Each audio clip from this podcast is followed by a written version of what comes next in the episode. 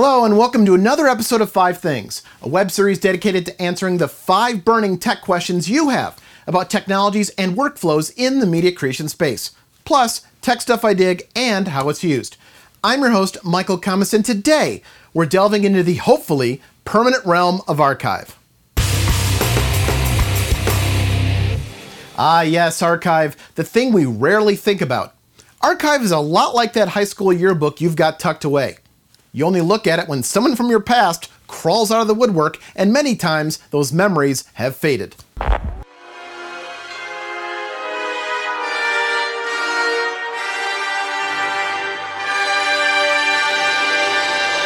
The good part is that when you need it, archive is there. And that's exactly what you want from an archive system. Archiving, for the media realm, is based on reliability. It's the bank safe and final resting place of your media, so nothing bad can ever, ever happen to it. It's not, I repeat, it's not on your SAN, or your NAS, or that locally attached storage. All of those are volatile and have fairly limited shelf lives. In fact, studies have shown that after four years, 20% of hard drives out in the wild are doorstop fodder, so we need to come up with an alternative solution. Enter Archive. When we look at various storage theories that involve archive, we come across the concept of tiered storage.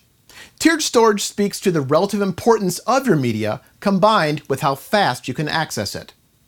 While the lines in the sand of storage waver, depending on your industry, we can draw some basic guidelines for people working with video based media.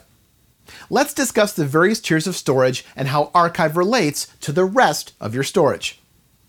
Tier 1 is your fast storage. This is your storage that must deliver the most throughput and speed. This is where availability is paramount over capacity. For VFX people, this may be flash storage. For video people, this is usually your DAS or direct attached storage. Or it could be on your SAN. Some companies will try to push NAS solutions for Tier 1 video solutions, which I believe to be a way to get cheaper solutions to unsuspecting folks. But that's my cross to bear. Uh, oh, there it is. There it is. Next, we move to Tier 2. Tier 2 is where you need capacity over availability. This is normally a holding pen for rarely used media, or after products are done, but you still have a decent chance of using the projects and media in the immediate future. Often, film and television projects use Tier 2 for high res masters, while they edit with low res proxies off of Tier 1. They then relink to the high res on Tier 2 for output. This is where NAS solutions usually fit in. I'm also beginning to see people using LTO for Tier 2, especially in reality television. Capacity is paramount in these scenarios when there isn't daily usage. Archive is commonly referred to as Tier 3 in most scenarios. In enterprise level deployments, Archive can be Tier 4 or even Tier 5. In either case, it's the last stop for your media. This is where reliability is valued over availability or capacity.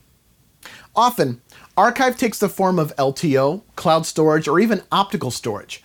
These formats need to have massive amounts of redundancy and be less sensitive to the effects of Father Time. As you will most likely never access most of this content again, you need it somewhere where you don't have to worry about it. As mentioned, Archive usually takes the form of LTO, cloud, or optical storage. Cloud is a fancy schmancy way of saying someone else deals with it. This usually means a third party with a data center with many machines and a whole lot of storage. So many of both, in fact, that if any machine or storage pool goes down, they have redundant systems to safeguard against data loss. Often, they call this the five nines, that is, 99.999% uptime. This could be as simple as FTPing your media to a third party web host, or as involved as a managed archival platform running on Amazon S3 or another managed cloud provider. Normally, the cost for storing the data is cheap, but it's the retrieval of that same data that's the expensive part. Also, the paltry bandwidth you may have at your facility will greatly reduce the availability of your media. In many cases, that's not a huge deal. After all, this is archival, where the immediate availability is the lowest priority. But it is something to provision for if you're looking at consolidating the tiered storage methodology. You made him sell you his soul? Not yet, but I will. It's the classic first taste is free gambit. Next, we have LTO tape. if you're unfamiliar, check out our last episode on LTO. Tons of great info. In a nutshell, each LTO7 tape can hold up to 6 terabytes, and over twice that if the data is compressed. With read times from the tape approaching 300 megabytes a second and a shelf life of up to 30 years, LTO is a fantastic option. Single LTO7 readers are under $5,000, and autoloaders, multi slot libraries, and robots are great workhorses if you're serious about having an archive strategy. Lastly, we have optical. This is a way of using older Blu ray disc technology to store data. It's kind of like that old CD changer you had in your car. It's a magazine of Blu ray discs that data can be housed on. Sony, one of the leaders in optical technology, have ODA, Optical Disc Archive. Gen 1 of ODA is shipping with 1.6 terabyte cartridges and read speeds approaching 140 megs a second with write speeds about half that.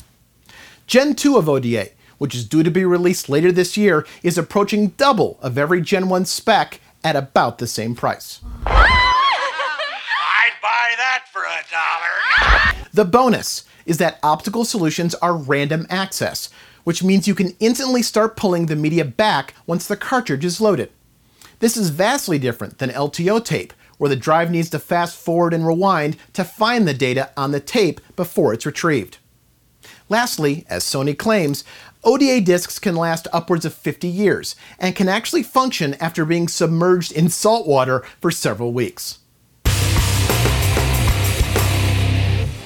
You may think that archive is a set it and forget it scenario. Copy it off and move on. But oh no, there are things you need to do to ensure that just because you've got it, you can actually find it, if you ever need to. Time is not kind to our memories. Out of sight, out of mind. Thus, having a way to catalog the media so you can find where you put it is paramount. This can take the form of an archive format agnostic asset management solution or software specific to the medium you plan to back up to. I'm a big fan of an agnostic asset management system. Not only can it track and reconcile data on any of your tiers of storage, but it can also the, automate the writing and retrieval of your archive material. Also, most asset management systems have industry standard databases, so you still have a record of the archival data even years down the road if any of your tech partners goes out of business. It's what we call a global killer. The end of mankind.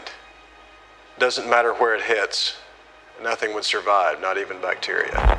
Next, if you're not using the cloud, where is your media physically being kept? Is it on a shelf next to your tier 2, or is it housed off site? Here in California, we never know when the next big one will hit, so many people will ship LTO backups out of state. Flooding and fires also don't tend to play well with archive material. This is where safes become an option, or, again, contemplate moving your stuff off site. Now, this can get expensive. This is where you may want to consider charging clients for archival. Offset your cost by making it a service. You can offer backing up not just the final cut and elements, but perhaps all of the originals as well.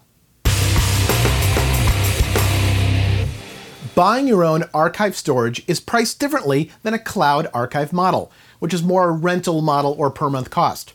So I've averaged prices out over four years.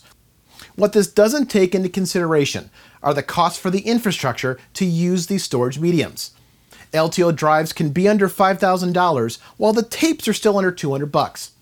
Optical systems are newer and start around $6,500.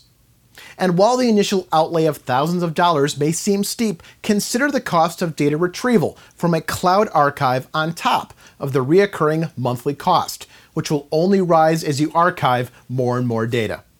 Have more archive concerns other than just these five questions? Ask me in the comments section. Also, please subscribe and share this tech goodness with the rest of your techie friends. Archive is a great party starter. Until the next episode, learn more, do more. Thanks for watching.